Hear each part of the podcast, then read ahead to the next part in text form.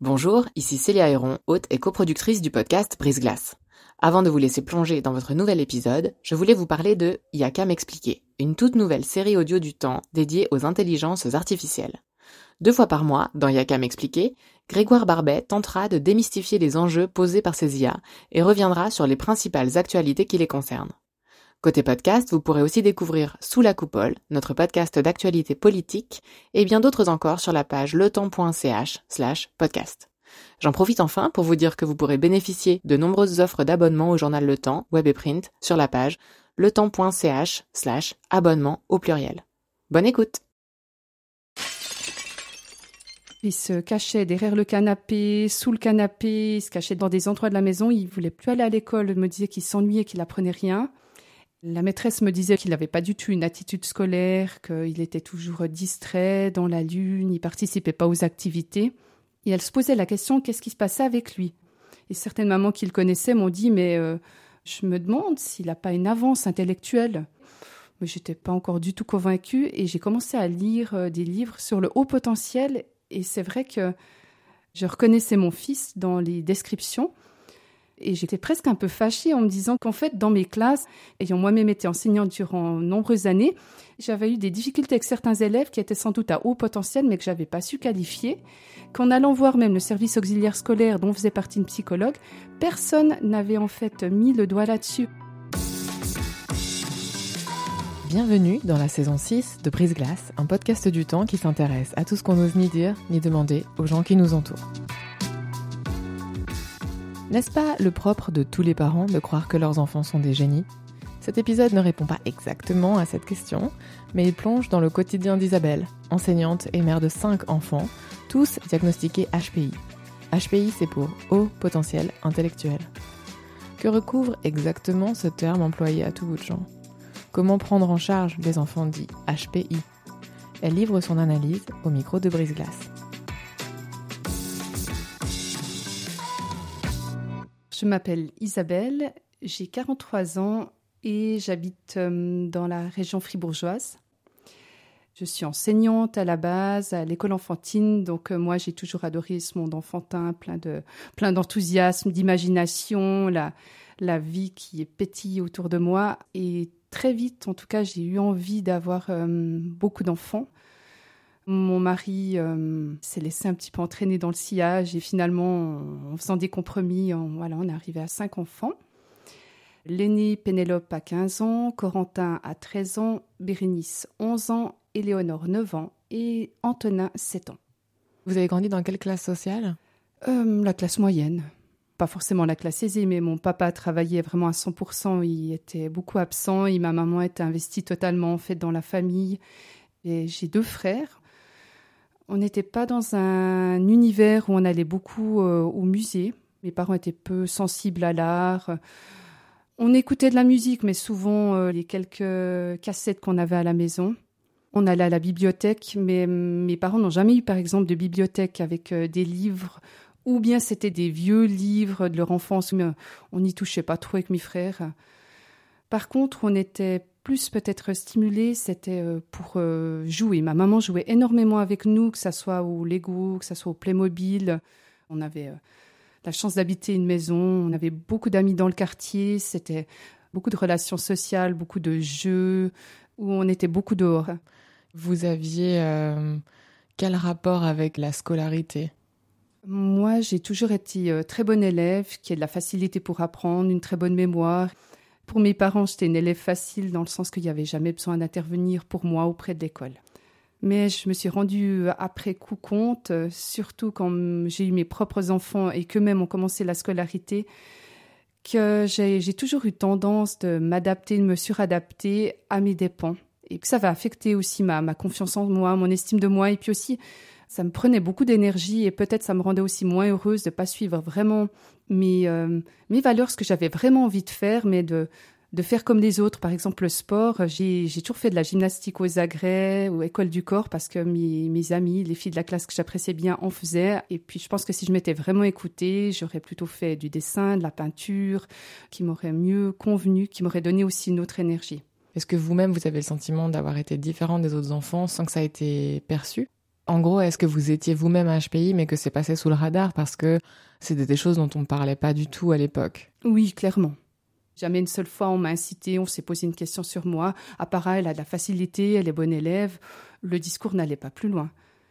Et on allait uniquement voir une psychologue scolaire si on avait plutôt des, des problèmes d'apprentissage, du retard, des soucis, mais pas du tout quand on s'ennuyait, quand ça allait bien. Moi, je, je m'en souviens que j'attendais une bonne partie de ma scolarité, j'attendais que le temps passe.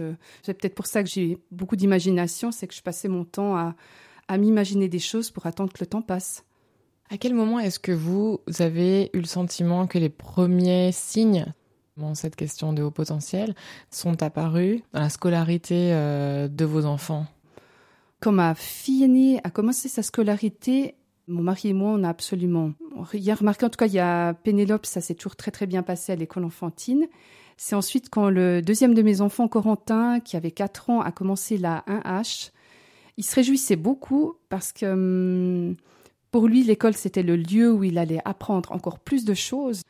Mais en fait, le premier jour, quand il a été visiter sa classe, il est revenu vers moi, tout triste, puis il m'a dit euh, Maman, j'ai cherché, mais je ne sais pas vraiment qu'est-ce qu'on peut faire dans cette classe. Moi, en fait, j'ai pas envie d'y aller.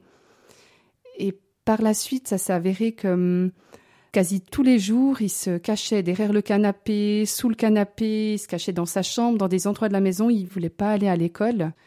La maîtresse me disait qu'il n'avait pas du tout une attitude scolaire, qu'il était toujours distrait, dans la lune, il participait pas aux activités. Et elle se posait la question qu'est-ce qui se passait avec lui? Alors jusqu'à présent, je m'étais jamais posé une seule fois la question que j'avais des enfants à haut potentiel. Même que j'étais moi-même enseignante, on n'avait pas du tout à l'époque été sensibilisé, formé à, observer, à détecter euh, ce type d'enfants, parce que j'ai terminé ma formation en 1999. On avait quelques cours de formation continue avec des enfants à haut potentiel, mais même pour moi, c'était, j'avais vraiment le cliché de ces enfants-là, le mythe que c'était des petits génies qui, avant de venir à l'école, savaient déjà lire, qui en mathématiques comprenaient déjà des lois mathématiques ou avaient un sens logique très poussé. Donc c'était d'un autre niveau, c'était trois étages plus haut que nous, c'était, c'est rien à voir. Et c'est dès le moment justement que mon fils voulait plus aller à l'école, me disait qu'il s'ennuyait, qu'il apprenait rien, que j'ai commencé à me poser beaucoup de questions, mais je suis pas arrivée tout de suite sur euh, l'hypothèse qu'il était peut-être à haut potentiel. J'ai cherché euh, s'il avait des troubles de l'attention, j'ai cherché euh, sur Internet par des lectures ou bien en discutant avec des mamans qui avaient eu des fois des mêmes questionnements. Et certaines mamans qui le connaissaient m'ont dit, mais je me demande s'il n'a pas une avance intellectuelle. Ça m'avait un peu mis la puce à l'oreille, ça m'avait éveillé la curiosité mais j'étais pas encore du tout convaincue et j'ai commencé à lire euh, des livres sur le haut potentiel. Et c'est vrai que je reconnaissais mon fils dans les descriptions.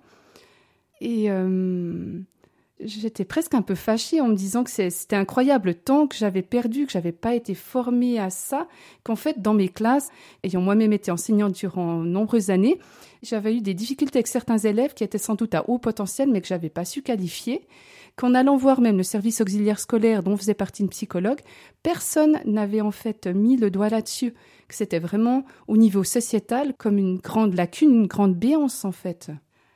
Et puis en l'espace de quelques années, ça fait un effet peut-être un peu inverse, les gens sont intéressés, ont mis une focus sur ce sujet, et peut-être après à tort, euh, les gens semblaient dire, certains un peu négativement, euh, que tous les enfants étaient à haut potentiel, parce que tout d'un coup, comment ça se fait qu'il y en avait autant mais en fait, j'ai l'impression que c'est toujours une certaine partie de la population. Les psychologues disent en 2, 2,5%. Une fois que vous avez eu l'intuition du fait que ce serait probablement cette question de haut potentiel, comment est-ce que vous avez agi? Bon, pour mon fils Corentin, comme du côté de l'enseignante, elle me disait qu'il était très distrait, pas attentif.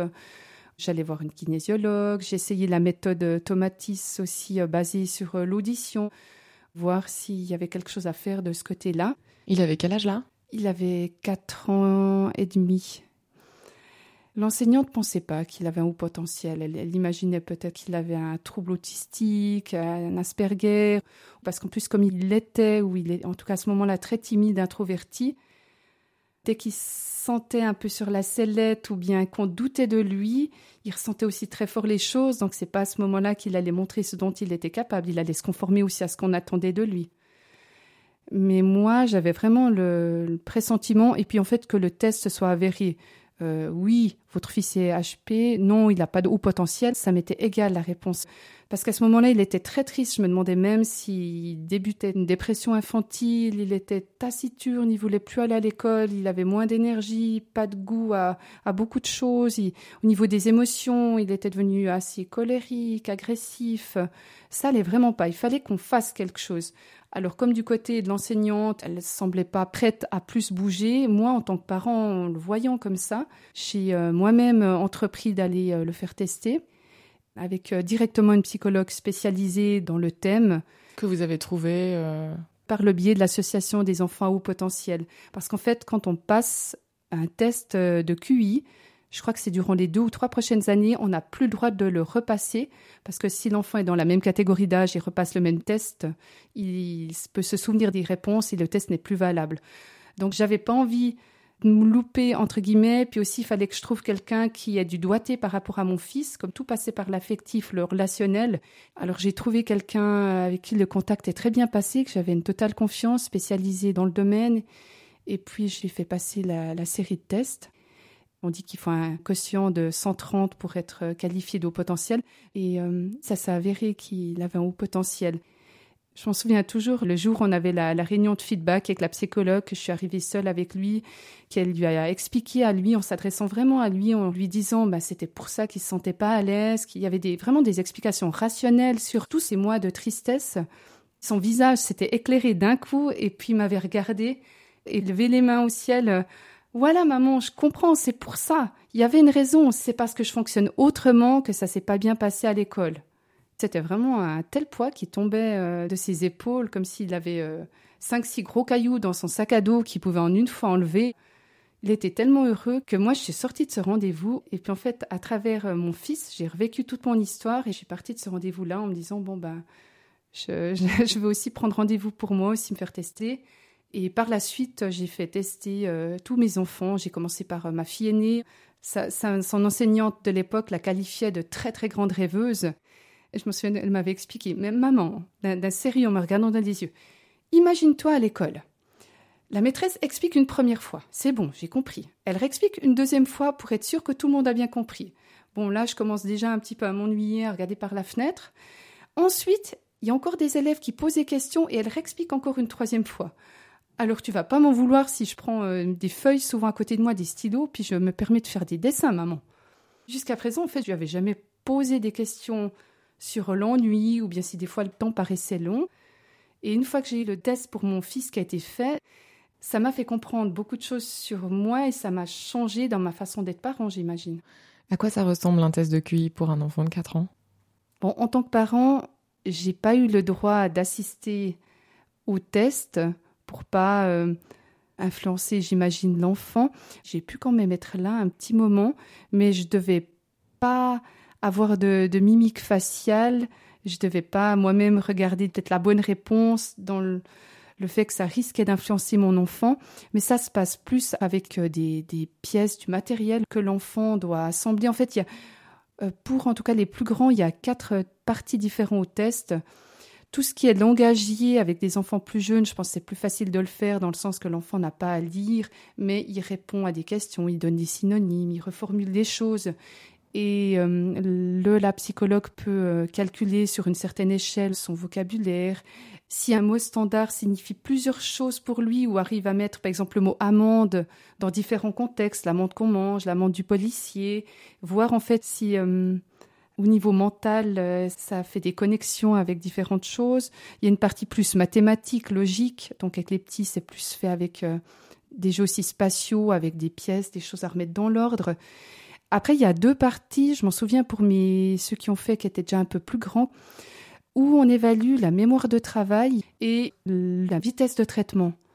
Il y a des fois des, des chiffres, on les voit un petit moment, après les cache et puis on doit les redire, ou bien on a vu des chiffres, on doit les replacer dans l'ordre croissant, ou décomposer les chiffres, euh, se souvenir des chiffres, en fait voir un peu plus la mémoire photographique ou autre. Ça coûte combien un test comme ça? Alors il faut compter entre 700 euh, et 800 francs. Il y a un premier rendez-vous pour une anamnèse, deux ou trois fois, ça dépendait quel âge avait l'enfant, elle scindait le test purement cognitif. Et un dernier rendez-vous pour euh, faire le, bilan, donner aussi un petit peu des pistes, comment être avec cet enfant-là, de quoi il a besoin.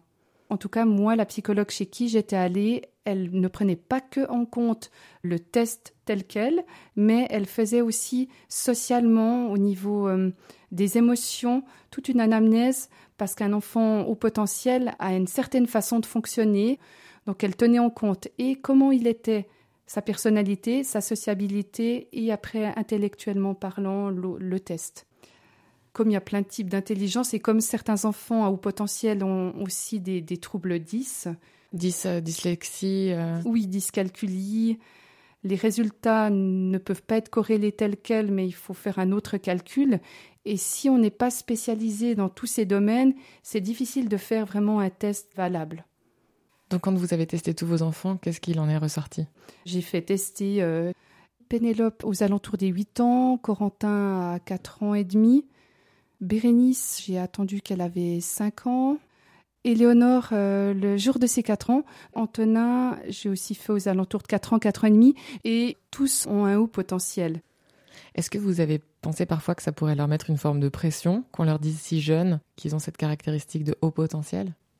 Je crois que spontanément, ils m'ont posé rapidement la question, mais est-ce que ça veut dire que je dois être bon partout à l'école? On en a tout de suite très vite ri en disant que l'intelligence, c'est vraiment un terme vague. Neurologiquement, vous seriez capable de faire des chouettes choses dans certains domaines. Après, à vous de trouver, de voir quel domaine vous plaît, dans quel domaine vous voulez vous investir et jusqu'où. Et en fait, moi, parmi mes enfants, c'est vrai qu'intellectuellement, Peut-être que Corentin, euh, celui qui est très intéressé par la physique, les maths, alors lui, il a une maîtresse qui a adapté son cours de maths parce que faire des calculs de 0 à 20, pour lui, il fallait rapidement dépasser les centaines. Mais tous les autres, non, parce qu'ils ont du potentiel comme tous les enfants globalement, mais ça peut être dans d'autres niveaux. Une de mes filles, euh, Éléonore, elle, elle est très philosophe, elle adore réfléchir à des concepts, aux choses de la vie, elle, elle est bonne scolairement, mais c'est pas quelque chose de marquant, trois niveaux au-dessus. Et euh, quand je vois Antonin, le, petit dernier, alors lui, c'est vraiment la personne extravertie qui sait s'adapter aux gens, qui sait faire rire tout le monde, qui a des amis euh, partout où il va, que tout le monde le connaît. Donc lui, c'est cette facilité du lien intersocial comme ça. Et euh, Bérénice, une autre de mes filles, alors elle, c'est plutôt la, celle qui a cette énergie de révolutionnaire, de leader, de meneuse, qui a des valeurs très fortes et un peu le Che Guevara de la famille et qui va combattre pour ça, la, la guerrière. Donc elle a cette intelligence-là de voir où sont les failles et puis l'incohérence des gens. C'est aussi une très belle forme d'intelligence, mais euh, ça va pas se voir à l'école dans l'inter de français ou de maths. Donc il n'y a pas que le scolaire qui compte. Pour moi, c'est aussi très important qui s'exprime, qui, qui trouve une façon de dire. Ça peut être par le dessin, beaucoup de, collages, d'activités créatrices manuelles. Ça peut être aussi le sport, aller dehors, hum, de faire en acte des choses qui font sortir tous les mal-être, toute la pression qu'on pourrait avoir, toutes les interrogations, toutes les peurs. Bien que chacun de vos enfants euh, vive différemment leur haut potentiel, quel est le trait commun à tout enfant euh, HP je dirais, cette curiosité, cette ouverture, en fait, aux choses différentes, aux choses surprenantes, aux choses euh, qui sortent du cadre, à, l'intérêt qu'ils ont pour aller creuser un peu plus loin. Chaque HP est différent aussi, mais certains vont euh, avoir des connaissances scientifiques très poussées dans certains domaines sans avoir eu une seule heure de cours de toute leur vie à l'école. Si on organise des activités, par exemple, sur le ciel, sur l'espace, sur la physique, Certains sont vraiment passionnés. C'est incroyable toute leur connaissance. Je viens d'aller dans un observatoire avec un groupe d'enfants. Des connaissances de, chimie, de physique qu'ils avaient. Et j'ai déjà visité aussi le musée Einstein avec euh, un groupe d'enfants HPI. C'était juste incroyable. D'ailleurs, la, personne a dit, mais qui sont ces enfants? D'où viennent-ils? De quelle planète? Elle n'avait même pas fini de poser une question. Il levait la main, il contredisait, il savait ce qu'Einstein avait dit, ils avaient des connaissances sur la bombe nucléaire. C'était juste incroyable. Mais euh, il y a plein en fait d'intelligences différentes. C'est pas forcément que cognitif. Il y a des hauts potentiels qui peuvent être très bons au niveau artistique, ont un sens aigu euh, de la beauté, des proportions. Il y a des hauts potentiels par rapport au niveau corporel, que ce soit la danse des sportifs et autres. Il y a plein de formes de hauts potentiels. C'est pour ça que je dis plutôt mon enfant un haut potentiel, mais pas forcément un haut potentiel intellectuel. Puis après, on peut avoir un potentiel et ça dépend ce qu'on en fait aussi c'est quelque chose qui se cultive, qui se développe. C'est pas euh, un coup de baguette magique, un claquement de doigts, et puis voilà, mon enfant est très fort en français, très fort en maths. Il faut de la passion derrière, il faut d'autres choses qui permettent à l'enfant d'être persévérant, d'être endurant. D'ailleurs, les, enfants au potentiel ne sont pas souvent très persévérants. Dès qu'ils se heurtent à la difficulté, souvent ils ont tendance à baisser les bras ou à trouver des excuses ou dire euh, je sais pas ou euh, ah ça m'intéresse pas, je fais autre chose. Parce qu'être confronté à l'échec, confronté au travail, certains ne sont pas habitués à travailler pour réussir. Après, justement, euh, comme je parlais de mon fils auparavant, certains peuvent être euh, catalogués un peu euh, aussi mis. en fait, il y a beaucoup de similitudes entre certains traits du HP et les autistes, et Asperger, qui en soit aussi de beaucoup de connaissances dans certains domaines. Mais ce qui les différencie, c'est cette empathie. Beaucoup de hauts potentiels sont aussi hypersensibles ce qui est un peu moins marqué chez les, autistes, à moins qu'ils soient autistes à haut potentiel, ce qui est aussi possible, mais ils ont ce, souci de l'autre, cette empathie, cette façon de, vivre les choses qui les touchent à cœur. Il n'y a pas de mesure de zone grise entre deux, c'est soit une, émotivité exacerbée, soit justement un ennui monumental, ce qui péjore souvent justement l'école pour les garçons. Les filles ont tendance, dans les grandes lignes, puis selon les études aussi, à s'adapter, à se suradapter les garçons sont plus peut-être fidèles à eux-mêmes ou se permettent plus de dire justement ah là c'est ennuyeux euh, ou vont être inadaptés à un comportement à l'école pour ça. C'est intéressant ça parce que je me demandais si justement une forme de sociabilité genrée, parfaitement euh, inconsciente, mais dans, laquelle euh, les filles vont avoir tendance à se suradapter, peut-être en imitant les, les, femmes de leur entourage aussi qu'elles côtoient, et les garçons à être plus fidèles à eux-mêmes pour reprendre vos mots. Je me demande si c'est pas ça qui fait que dans les statistiques, on diagnostique plus de petits garçons HP que de filles HP. Peut-être parce qu'ils le montrent davantage, cet inconfort, ce décalage. Oui, oui, ils le font sentir à l'école davantage. Donc l'enseignante veut que les parents interviennent, tandis que justement euh, les filles, quand tout va bien, euh, si elles s'ennuient un tout petit peu, puis la plupart du temps, même si elles s'ennuient à l'école, elles le montrent pas à l'école. C'est à la maison qu'il y a des répercussions, qu'elles s'en plaignent. Tandis que les garçons, ils s'ennuient, c'est comme ça, euh, euh, ils sont pas d'accord avec un truc, ils vont lever la main, le dire, et puis sans penser que ça pourrait affecter la relation. Peut-être que les filles, nous, on est trop à anticiper, peut-être à imaginer que si je lui dis ça, elle risquerait de mal le prendre, donc on serait moins amis, ça mettrait de l'eau dans le gaz, tandis que les garçons, c'est comme ça. Comment est-ce que ça a été euh, perçu par les éducatrices, éducateurs? Ça a toujours été en fait bien pris.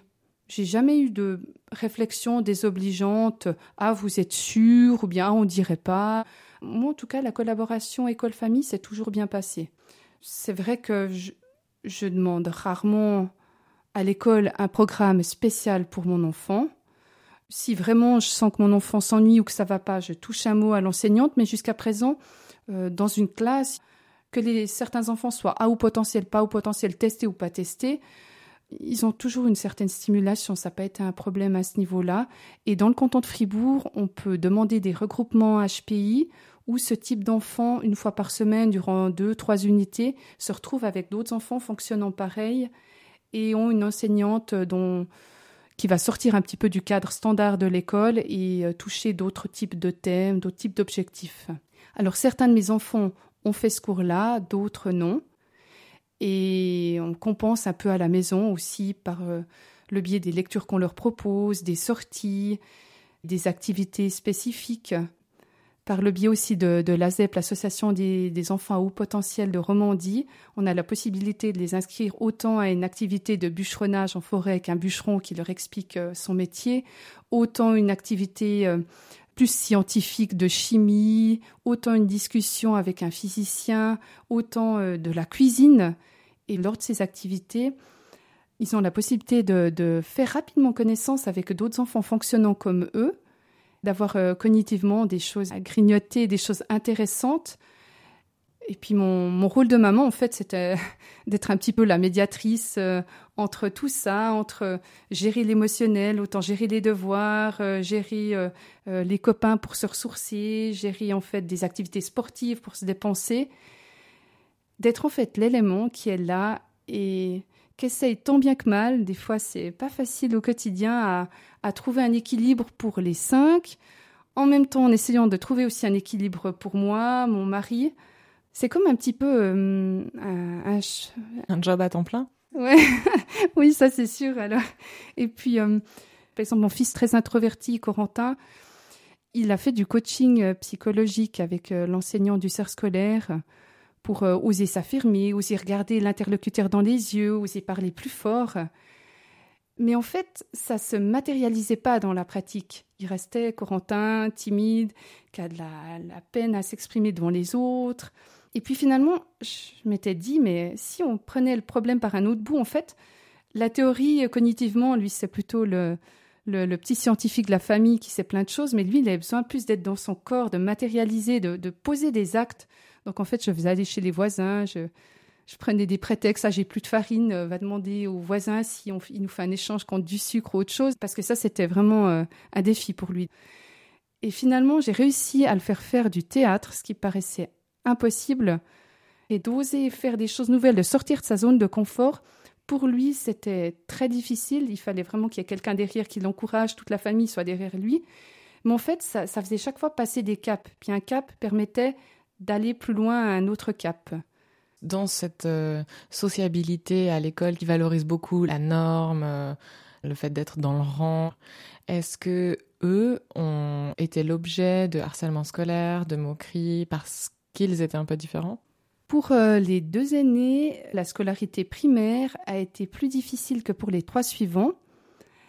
Ma fille aînée, Pénélope, quand elle avait 11-12 ans, elle était en décalage un peu avec tout le monde. Quand ses copines étaient seules chez nous, qu'elle allait chez elle, ça se passait bien. Mais dès qu'après il y avait un groupe de copines, elle avait vraiment l'impression qu'elle se faisait des fois des mespaces, qu'elle la regardait en riant. Et elle, sentait ce malaise et sentir un peu rejetée, sentir un peu exclue.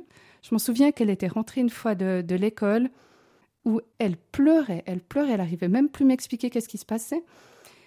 Et c'était uniquement, en fait, ça paraît euh, juste anodin, mais simplement, ils avaient dû noter sur des papiers à côté de qui ils désiraient s'asseoir pour la fin de l'année scolaire, euh, les dernières semaines.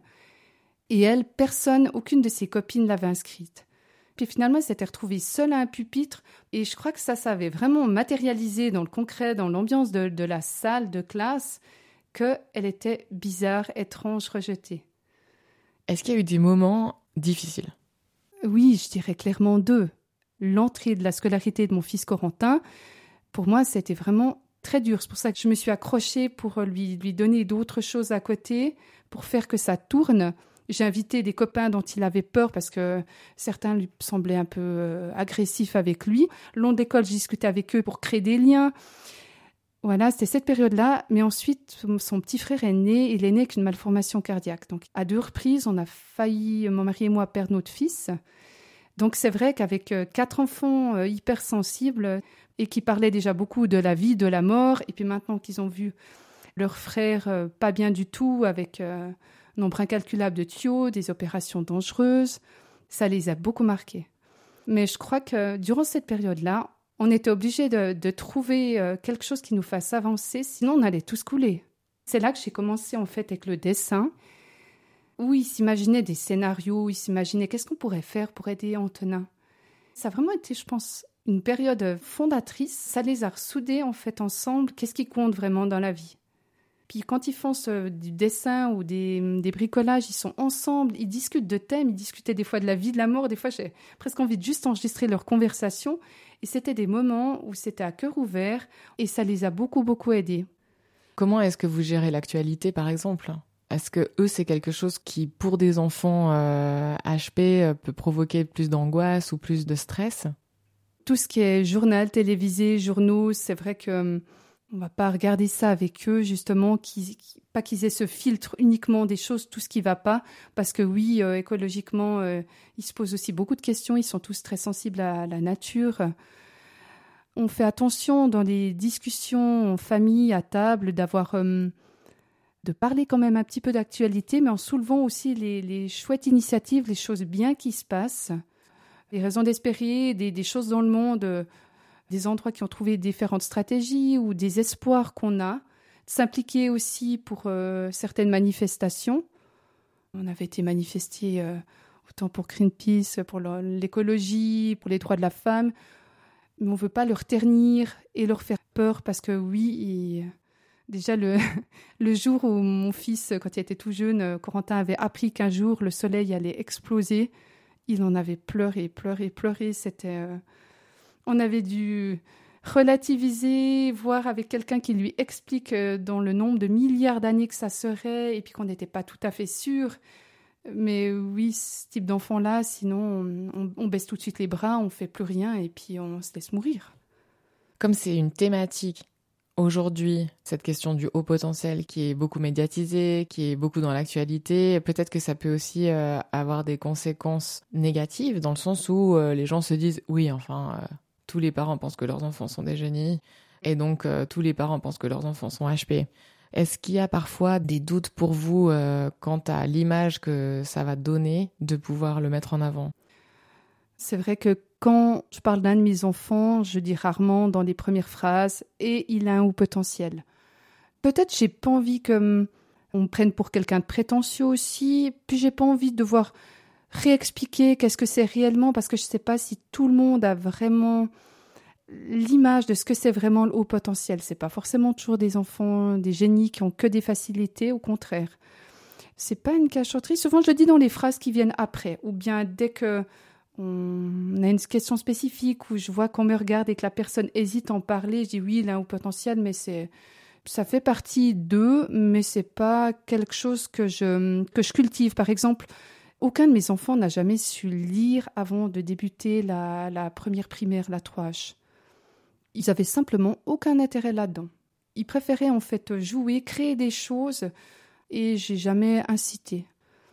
Des fois, je me dis aussi que entre une personne qui a un QI, je sais pas, de 120 et mes enfants, il y a peut-être une légère différence, mais peut-être ça se remarque pas forcément. Puis je vois pas pourquoi je le dénoterais, parce que en fait, j'ai pas envie que c'est ça qui prenne, je pense, toute la place. J'ai pas envie que si on arrive bien dans un certain domaine, que ce soit artistique ou dans les langues ou autre chose, c'est mais pour toi c'est facile parce que tu as un haut potentiel. C'est plus ça. Vous, vous pensez que c'est plutôt euh, positif, hein, toute cette euh, tendance à faire tester ses enfants pour différentes problématiques?